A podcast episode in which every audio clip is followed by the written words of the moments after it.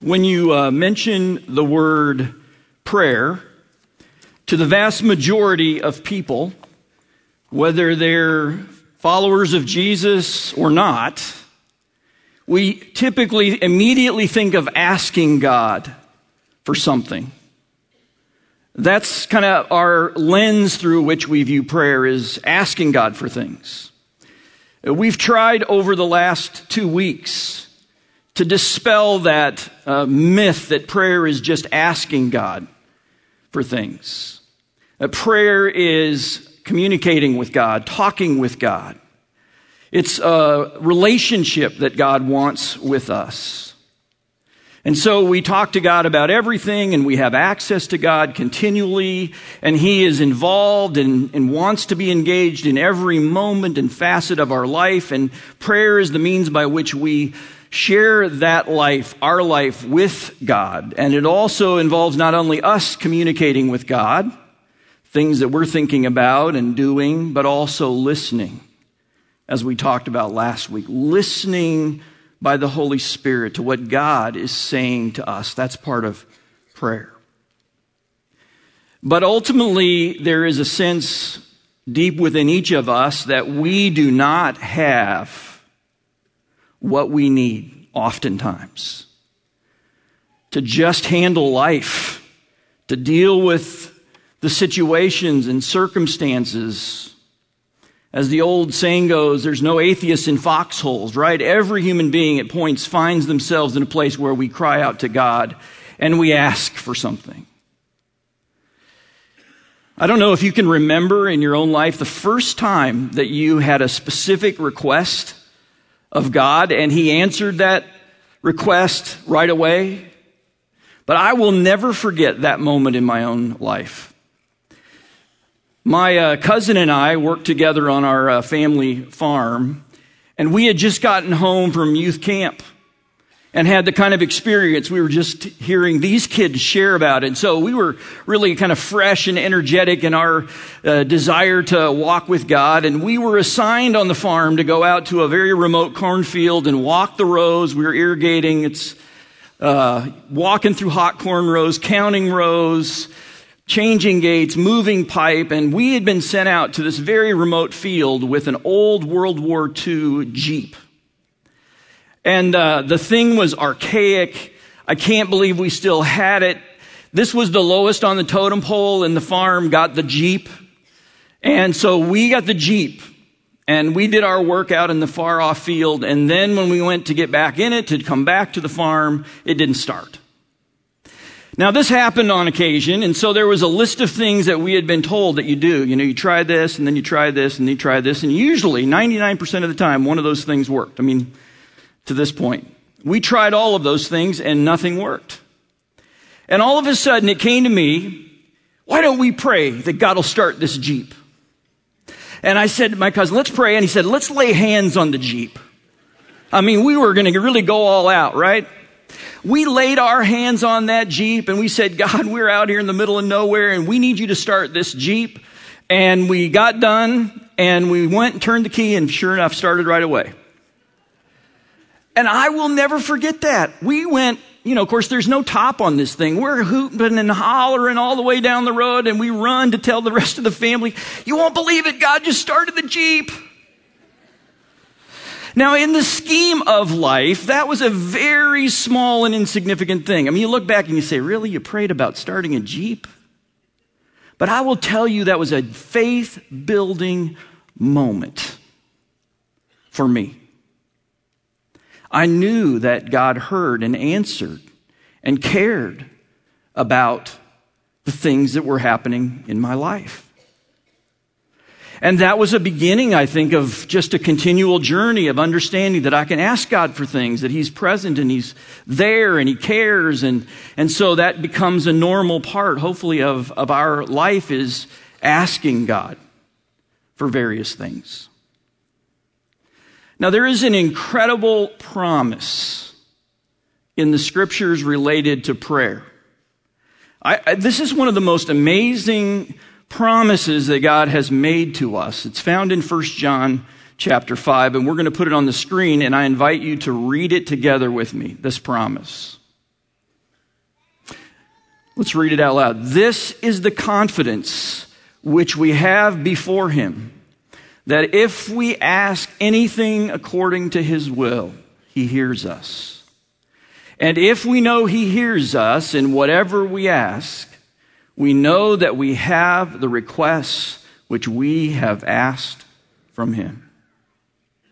Is that not incredible? What it basically says is that when we pray according to the will of God, when we pray and ask God for the things that are in keeping with what He wants us to pray, that He hears us and that He will grant those requests. That's a bold, bold statement. And I hope we believe that this morning. But it does raise the very, very important question is what should we be asking for that's in keeping with the will of God? Because if what God's promise is to answer the requests that are in line with His will, then it seems like it would be very, very important for us to know what God wants us to pray, what He tells us we can pray and ask Him for. Well, Jesus gave us very, very clear instruction about that.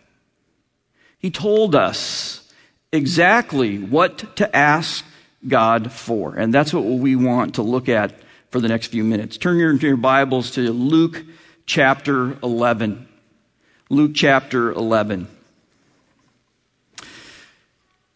Now, as we look at what Jesus instructs us about praying, what to ask for, uh, I would encourage you as I've been doing myself, to use this instruction to evaluate our own prayer life. So as we go through this, think about what you're asking God for, and then sort of see what God, Jesus tells us we should be asking God for. And, and there may be an ouch or two, okay, this morning. And I want to be very clear about this that I am not speaking to you this morning as someone who's got this all figured out. I mean, this is a journey we're on together to learn how to talk with God, how to ask God, how to be about the things that He's about, and have my, our prayers in alignment with His good purposes. So I come to you as a fellow learner this morning.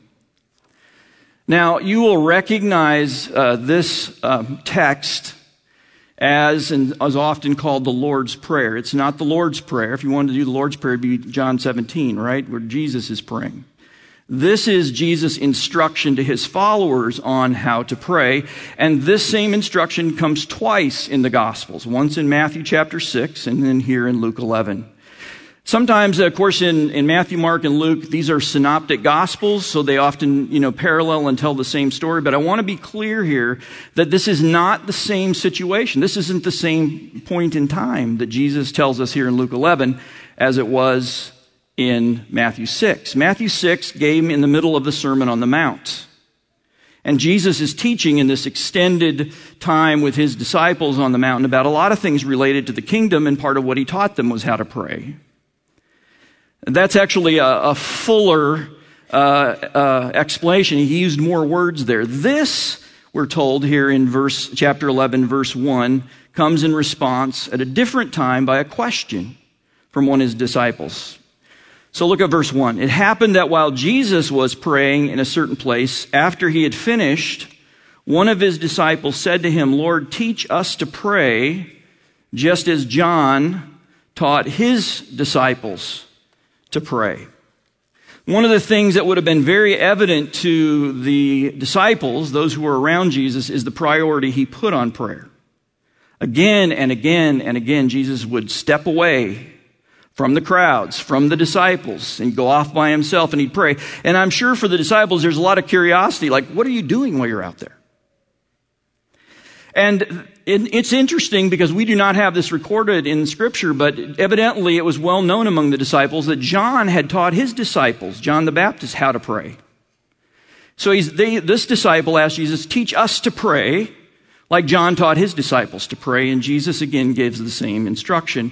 Now, again, as we uh, go into the content of what to ask God for, what we known as the Lord's Prayer, it's important that because these are very different, I think it's pretty obvious that what's not, that this is not just a prayer to be recited in sort of a rote sort of a way because the wording is different in both places. Jesus would have said, if this is the prayer, exactly how you're supposed to say it, it would have been exactly the same in his teaching in Matthew as it is in Luke. So he's talking here about what to pray about. Now there's nothing wrong with reciting the Lord's Prayer.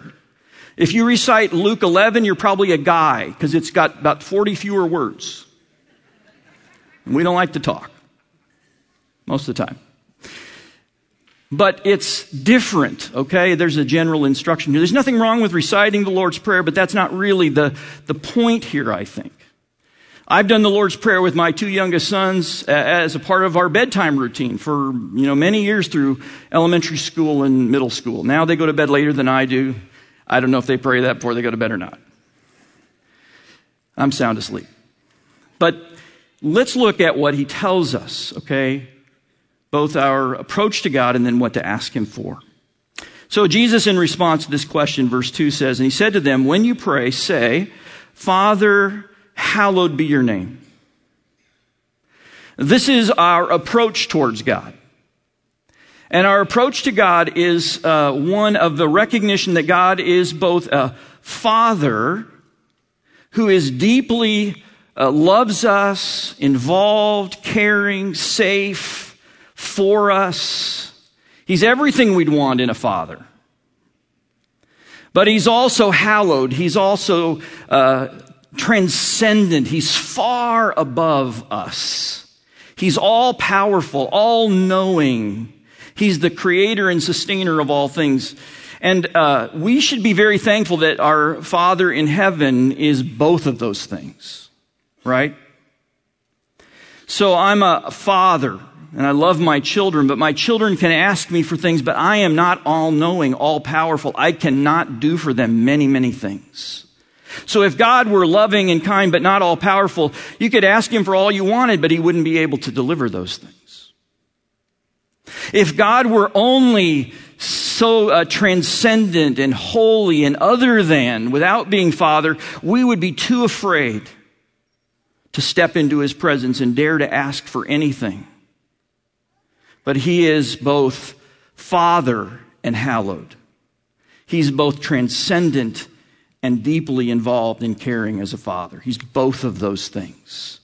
And that's the awareness when we go in to pray. We should, whenever we're talking with God, we should be aware that we're talking to our hallowed Father, our sanctified, set apart, other than Father. And that's really, really powerful. So what should we be asking God for? And there's four things he mentions here. Four realms of prayer that we should be asking God about. Verse, uh, the end of verse two. Father, hallowed be your name. Your kingdom come. Matthew adds to that, your will be done on earth as it is in heaven. Now, it's very interesting to me that this is the first thing Jesus said we should be praying about is the coming of his kingdom. Okay? It's not something we tag on at the end after we've talked about all our needs. Start first with praying about the coming of his kingdom. What is the kingdom of God? Well, the kingdom of God is the good rule and reign of God through Jesus. Jesus came uh, in the first time, announcing the arrival of the kingdom and declaring himself to be king. King of, and ultimately that he was wanted to be God's, uh, the ruler of the, the world, that he was the creator of it and he wanted to rule the world as the good rule of God. He came the first time in order to be established as the king to defeat sin and Satan and death by his own sacrifice. We know from the New Testament story, the biblical story, that he's going to come back again and his reign will be fully established and the kingdom will be fully realized and all things will be restored and made new and whole and Jesus will reign. And that's what we all long for is that good rule and reign of God that will ultimately come at Jesus' second coming. But I think here he has in mind that we pray for the coming of God's kingdom, both that he would come again and fully establish his reign. That should be part of our praying. Jesus, come quickly. Come again. Come and restore everything that's broken. That should be a deep longing in our hearts. But I think there's also a coming of the kingdom now. That there's also the, the kingdom is advancing now as people put their faith and trust in Jesus. They are transferred out of the kingdom of darkness, we're told, into the kingdom of his beloved son, into the kingdom of Jesus. And he becomes our king and we become a part of the kingdom. And so our prayer is that God would grow his kingdom, that it would advance and multiply and more and more people would come under God's good reign and rule by putting their faith and trust in Jesus. This is what the Father is up to in the world. This is what God is up to, right? This is his work in the world to redeem and restore all the brokenness, all that's, that's wrong by offering, by, by inviting people to put their faith and trust in him and then giving us his spirit. So when we're asking God to grow his kingdom, we're asking God to bring more and more people into the kingdom and to make his rule and reign even in our own hearts and lives, right? That, that we would allow him more and more to rule and reign in us. Less of us, more of him. And I think all of that is implied here. So on a very practical level, I think think out of concentric circles. As you and I pray, we should pray, God, uh, let your rule and reign grow in my own life. And then I want you to rule and reign in my family, in my church. I want your rule and good rule and reign through Jesus to come to the people that don't know you, that are in my circle of friends, my neighborhood, my community, and ultimately into the world. So this is the first thing that Jesus says we should be praying about. We should be praying for the advance of his kingdom, for the gospel to take root. That, and then we're told that we should pray for those who are out working to see God's kingdom advance. And we're also to pray, Jesus said, for more workers. so there's more people who are involved in building God's kingdom. We're also told in, in, alignment with this prayer, this, this asking, that we should pray for kings and rulers and those in authority because they have an impact on the kingdom. It says that we should pray that we could live peaceable lives so that, because God desires all men to come to a knowledge of Him to be saved. So all of our praying for those who are in authority and kings and for our friends and for the advance of the gospel and for missionaries, all of that falls under the Lord, thy kingdom come. Make your kingdom grow and come. And this, as uh, because we are followers of Jesus, is our first priority in prayer. This is the family business. And we're heirs, right? We're sons of the king. This is our business. And so we're talking to God and asking Him to do His good work, and we want to be a part of it. And so the last part of our prayer for Thy kingdom to come should always be God, what do you want me to do to grow your kingdom? So think about your own prayer life, and I thought about mine is that do I always start by asking God about what He's doing in the world? and asking Him to do more, to grow it, and to make myself available to be a part of it.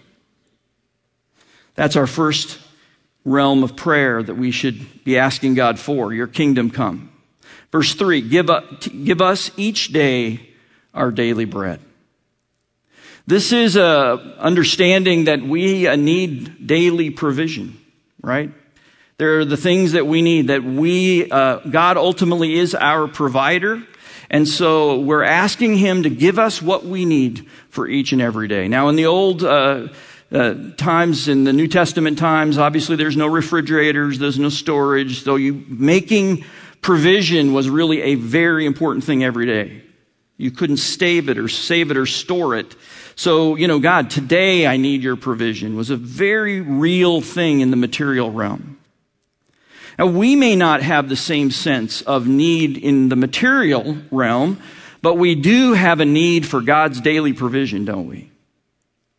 Strength, wisdom, courage. What we need in the moment for every moment that we face. We need God to be providing for us all the way through each and every day. We are very much in need of God's provision. And I can think of, you know, a hundred thousand times over the course of my life where I have been aware of, I need you, Jesus, to help me in this moment. I need wisdom for this conversation. I need strength to do this thing you're asking me to do. And again and again and again, I need a word of encouragement today, God, because I'm discouraged. This is the daily provision that we should be asking God for. Give me today what I need to do what you've asked me to do. I remember a time in my life, uh, we were living with a lot of uncertainty as a family. And I was not sure, you know, what the future held and, and I was discouraged and it didn't seem like we were seeing much happen. And I remember just saying, God, I just need encouragement today. And I had no long, no sooner uttered that prayer than the phone rang and a friend 500 miles away said, you know, you were on my heart and mind today. And I just wanted to call, let you know, we're praying for you. And it was just what I needed in the moment. That was the provision of God. This goes beyond just our individual provision. There's times when, as a church, or uh, you know, maybe in your business, that there, there's a need for God to provide for us. We had a moment like uh, one of many moments here when we were building this auditorium, and we were five hundred thousand dollars short of what we were needed just to make the construction payments and we had no idea where that was going to come from. And so we were, as elders, gathered in this room. Only part of the floor here was poured, but this section over here was poured, concrete. And we set our folding chairs right down here, section five. It's a holy section right there.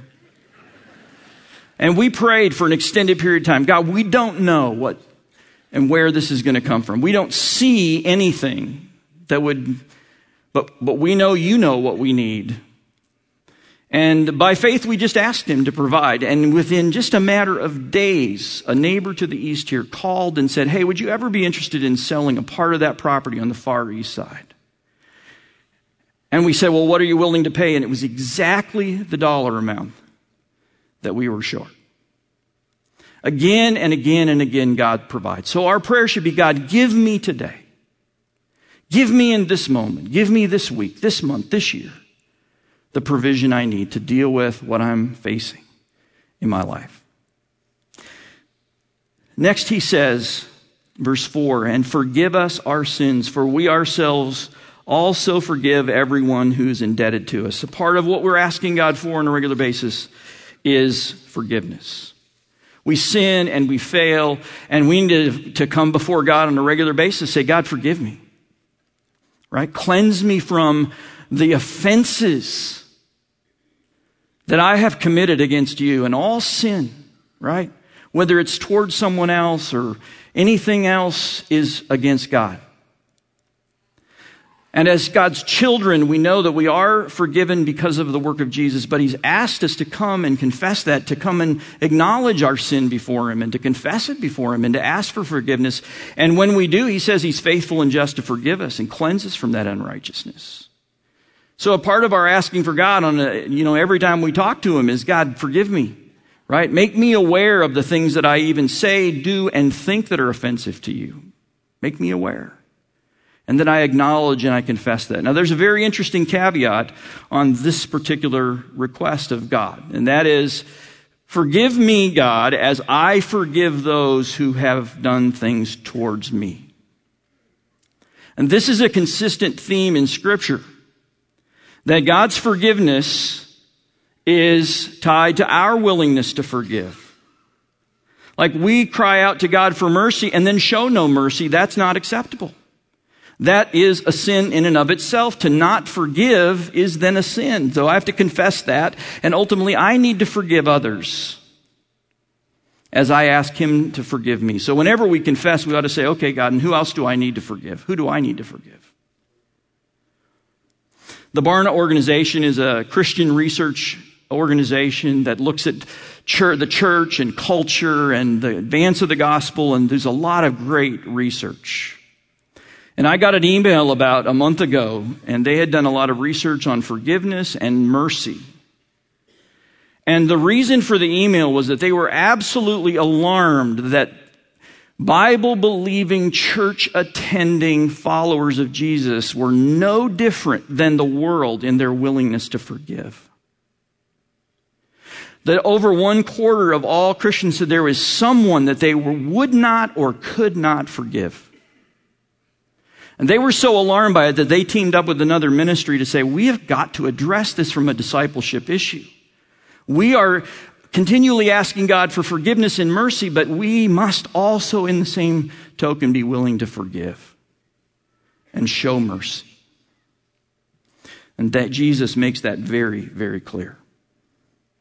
Now, here's the last thing he says, end of verse 4 and lead us not into temptation. Now, we all know that Jesus or God does not tempt us, okay? God is not enticing us to do evil. So that's not what this means.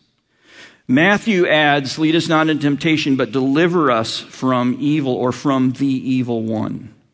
So this is a prayer for God's protection and deliverance from the traps and tricks and schemes of the world and of Satan himself that would try to derail us, destroy us, defeat us. There are baited traps all over the place, are there not? The world has all kinds of enticing things that try to draw us off track, get us to move away from God, to think we can find life and fulfillment somewhere else. And, and if we're not firm and strong and growing and maturing and depending on the Holy Spirit, if we're not crying out to Him for protection and wisdom, we can fall quickly and easily take the bait and find ourselves defeated and discouraged and not very useful in the kingdom work. We understand this better, you know, today, right? Because I would say just in the last five years, would you not say that the, the proliferation of schemes and scams is just unbelievable? I mean, I check my junk email every day where it sort of weeds out a lot of those things, and there are literally hundreds of scams and schemes sent to every one of us every day. We get phone calls at home. You know, you get the computerized voices. You will be arrested if you don't call this number. We're concerned about elderly people. I call my mom. I say, Mom, do not answer the phone. Okay? don't answer the phone. If it's important, they'll leave a message. And by the way, don't believe every message you get either. Right? Call me before you answer the, the call. Because there's traps and schemes, there's people trying to take advantage, people seeking to steal and kill and destroy your life. It's a picture of what exactly was happening in the spiritual realm. And Jesus said we should pray every day for God's wisdom, right? And for the fullness of the Holy Spirit to stand against that. Everything we need, Peter said, we, for life and for godliness has been given to us through Jesus.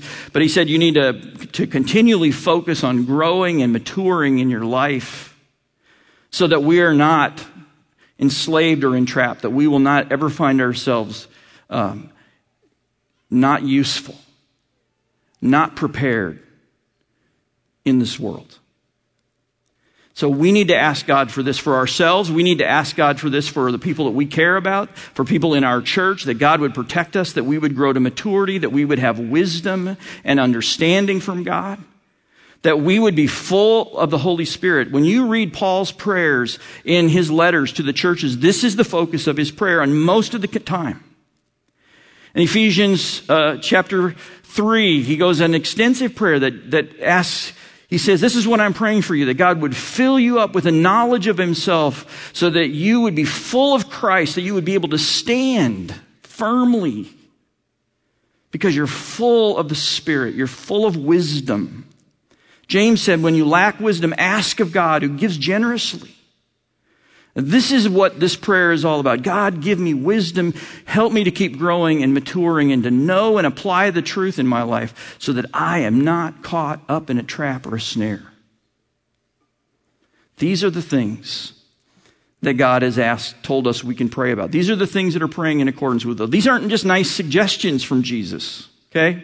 Hey, Here's some things you ought to pray about. He's saying these are the things that should be the focus of our prayer life the advance of his kingdom, our daily provision, the forgiveness of our own sins, and spiritual wisdom and protection so that we are not caught in a tra- snare or trap. So, how does your prayer life look compared to how Jesus told us to pray? There's two quick stories that follow this instruction here. And they tell us something about how we should pray. We've been told now what to pray, but now he talks about how we should pray. Two quick stories. Now, by the way, if you read the Matthew text, the teaching on what to pray is preceded by two quick short stories about how to pray. One, it says go into secret, pray in secret, don't make a show of it. And the second was keep it simple. Don't use a lot of meaningless words and repetition thinking you're going to get heard more from God. Just keep it simple. Let your request be known simply. That's what Matthew said. Here's the two quick stories in, in Luke. Then he said to them, verse 5, Suppose one of you has a friend, and he goes to him at midnight and says to him, Friend, lend me three loaves, for a friend of mine has come to me from a journey, and I have nothing to set before him. And from inside, he answers and says, Do not bother me. The door has already been shut. My children and I are in bed, and I cannot give up and give you anything. Now you got to realize it's probably a one room house, probably 110 kids. The last thing you not need in the middle of the night is disruption. He says, Nope, I'm tucked in. I'm not getting up. I'm not waking this whole clan up. I just got them to sleep. So he says, I tell you, Verse 8, even though he will not get up and give him anything because he's his friend. In other words, friendship with this man is not enough to get this guy out of bed in the middle of the night. But, yet, because of his persistence, he will get up and give him as much as he needs. That word persistence here, some of you might even have a different translation. It might say uh, shameless persistence. The actual word is shameless audacity. Because of your shameless audacity in asking and asking and asking and asking, he will get up. That's more powerful than the friendship. And notice what Jesus says in, in verse 9. So I say to you, ask and it will be given to you. Seek and you will find. Knock and it will be open to you. For everyone who asks receives, and he who seeks finds and to him who knocks it will be opened. The encouragement here from Jesus is to be shamelessly persistent in our praying to God. Shamelessly persistent. We are his children. And not just because of God's care for us and his friendship, but because of our persistence. It says, knock, seek, ask. Keep asking God. Be persistent in your prayers. Second short story, verse 11. Now, suppose one of your fathers, good thing on Father's Day, a couple of father references here. Suppose one of you fathers is asked by his son for a fish. He would not give him a snake instead of a fish, will he? Or if he asks for an egg, he will not give him a scorpion, will he? So here there's a, a child and the child's hungry. Like, I need a fish. I need something to eat. I need an egg. I need something to nourish me. And he says, now the father, when asked for food, something that's good, that he needs, is not going to turn around and give him something harmful and dangerous, is he? Fathers don't do that. They don't say, oh, hey, I'm not going to give you any food, but by the way, here's a scorpion that could kill you. So he says, verse 13, if then you being evil know how to give good gifts to your children, how much more will your heavenly Father give the Holy Spirit to those who ask him? I think the, the core of this uh, teaching here on how to ask is that we should ask with the assurance that God will always give us his best. He'll give us his best. And what is the best thing that God has to give us? It is his very own presence.